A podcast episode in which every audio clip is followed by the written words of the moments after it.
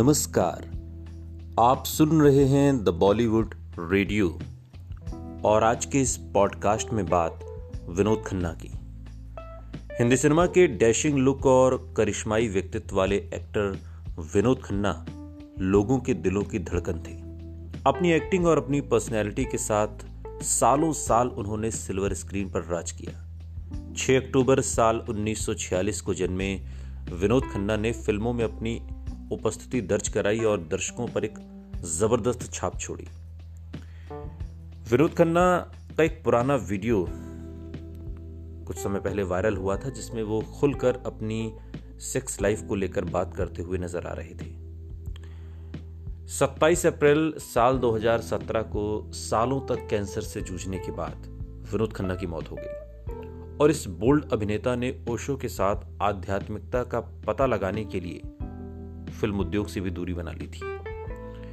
इसके पहले सेक्स पर अपने विचारों के बारे में बात करने से कभी वो कतराते नहीं थे। सोशल मीडिया पर विनोद का जो पुराना वीडियो सामने आया था, जिसमें सेक्स के बारे में वो अपने विचार व्यक्त करते हुए, सिगरेट पीते हुए, और उन्हें इसकी ज़रूरत कितनी है ये वो बताते हुए नज़र आए। उन्होंने कहा कि लोगों को उनके महिलाओं के साथ होने पर कोई आपत्ति नहीं होनी चाहिए।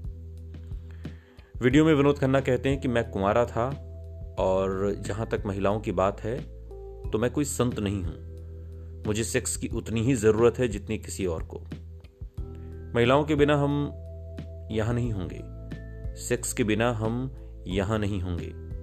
तो किसी को मेरे महिलाओं के साथ होने पर क्यों आपत्ति होनी चाहिए?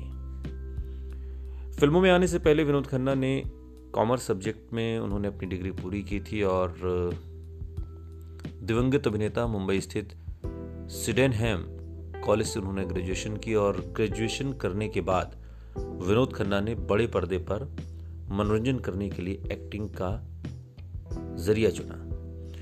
बॉलीवुड के सबसे हैंडसम आदमी होने की अपनी छवि के विपरीत विनोद खन्ना ने फ़िल्मों में खलनायक के रूप में अपना करियर शुरू किया था।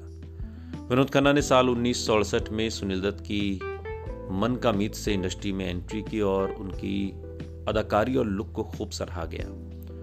विनोद खन्ना ने मेरा गाँव, मेरा देश साल उन्नीस में डकैत जब्बार सिंह के रूप में अपने अभिनय के लिए और अधिक प्रसिद्धि हासिल की।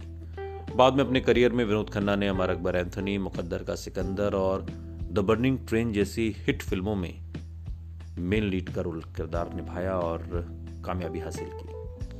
27 अप्रैल साल 2017 को अस्पताल में भर्ती होने के हफ्तों बाद विनोद खन्ना, ब्लैडर कार्सिनोमा से ज़िंदगी की जंग हार गए। डॉक्टर और परिजन ठीक होने की उम्मीद कर रहे थे, लेकिन उनकी हालत लगातार बिगड़ती गई। और फिर इस हैंडसम हंक हीरो ने इस दुनिया को हमेशा हमेशा के लिए अलविदा कह दिया। सुनते रहिए। द बॉलीवुड रेडियो, सुनता है सारा इंडिया।